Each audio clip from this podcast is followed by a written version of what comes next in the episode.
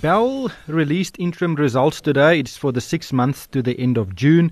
Revenue up 6% to 3.7 billion rand. The headline earnings per share increased by 10% to 1 rand 31 and an interim dividend of 20 cents was declared. On the line is Leon Goosen. He is the CEO of Bell. Leon, welcome to the show. I really like Bell Equipment as it is a truly South African company.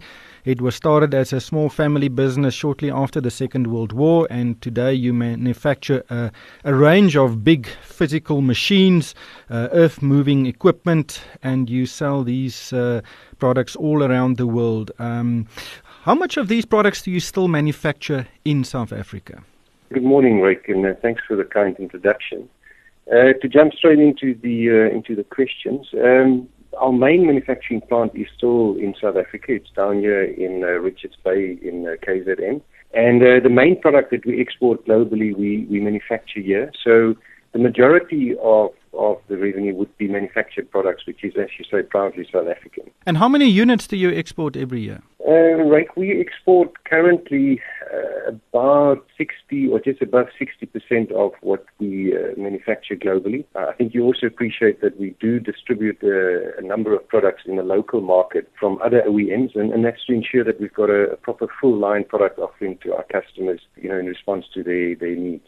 Well, let's look at your numbers. Um, we are well into the reporting season on the JSE, and there is a very clear trend, um, and that is in the first or second paragraph, all the companies doing a lot of business in South Africa warns that policy uncertainty is scaring off investors and that there is a a poor demand for for products uh, and that there are really uh, you know significantly negative economic um, you know prospects. Uh, and and you also did that in your results. Uh, I think it was the second paragraph where you warn that policy uncertainty is harming um, businesses in South Africa how concerned are you Right, we're a little bit concerned. Um, I think the statement is is spot on you, you know, we are diversified in the sense that we've got equipment also uh, dealing in the ag sectors, and you know, from a geography perspective, we we globally diversified.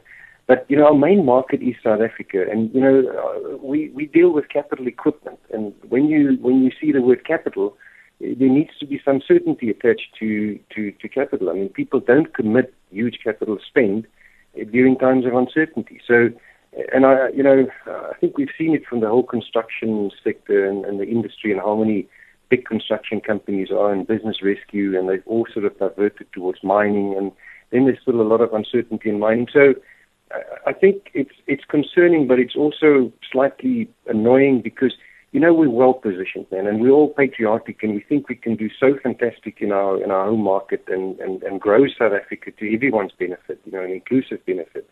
And, and it's a couple of things that we need to fix to, to, to get certainty returns and to get investor confidence up. And, you, you know, we'll, we'll actually be we, we're doing quite well in that situation.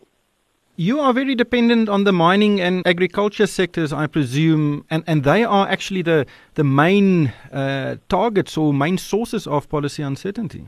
Yes, right. I mean, we've also got a big exposure to the construction sector, and, and I think fortunately our strategies are working where we, a number of years, decided we have to go global. We've got to take care of the cyclicality and, and the exposure to, to a single market being sub-Saharan Africa. So although construction and, and mining is a bit subdued down here in sub-Saharan Africa, I mean, our global business is doing very well. I mean, North America, Europe, and even Southeast Asia, is, there's, there's a lot of prospects and, and, and, and good growth opportunities. So, uh, you know, that, that's what we're aggressively pursuing right now is, is are those opportunities. Mm. Revenue up 6%, 3.7 billion rand, uh, and, and HEPS up 10%. I'm sure in the current economic environment, you, you're happy with this performance. Absolutely, right. We, we, we are pleased with the satisfactory performance. Uh, as I said before, we, we're a little bit annoyed because we just know South Africa can do so much better. Uh, the, the, the, results were slightly negatively impacted by the volatility of the rand. We, we had to take some big forex adjustments right at the period end. Uh, we had to make a couple of provisions for, for some of the, the companies in business rescue in the construction industry. But overall, I mean, we, we're well, well suited and, and, and situated. We, we, we definitely look forward to the next six months, and, and, and we're quite uh, keen to explore those uh, northern hemisphere territories and, and, some of the other territories around the world where good growth uh, is, is the order of the day currently.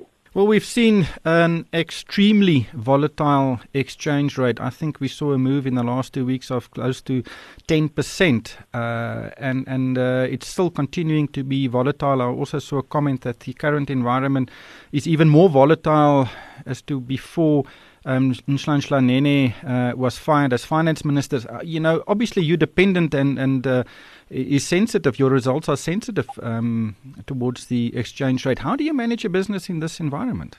So, Rick, I guess that's a, that's a, that's a very good question. Uh, we geographically um. So, uh, I mean, our revenue contribution is not just from rand, but it's also from euro-based countries and it's from dollar-based countries. So, there is a bit of a natural set-off and, and sort of a natural hedge where where the exports and the imports sort of do cancel each other out. Uh, we're not currency traders. We we we, we do uh, enter into the necessary contracts to to limit our liabilities and exposures. But at the end of the day, our margins is impacted if, uh, from an export perspective, if the rand is too strong. So from that perspective, you know, we positively impacted if, if there's a bit of a weakening in the rand in terms of our exports. Uh, but then obviously the, the opposite is also true. With the with the local goods we we sell, that uh, you know that pricing increase gets passed to the consumer. So it is a fine balance, and uh, you know I think we're managing it well. But we can't manage extreme movements on a very short uh, period. Like I mean, you, you mentioned 10%. I think just in the month of June we've seen uh, 8% movements of the rand against the dollar and the euro, and and that's got an immediate revaluation impact. So yeah, it is a. It, we would prefer a stable currency, uh, to be honest. We'll have to leave it there. Thank you, Leon. That was Leon Goosen, CEO of Bell Equipment. And that's it for this Friday edition of the MoneyWeb Midday Show. And thank you from the MoneyWeb team. Have a good weekend.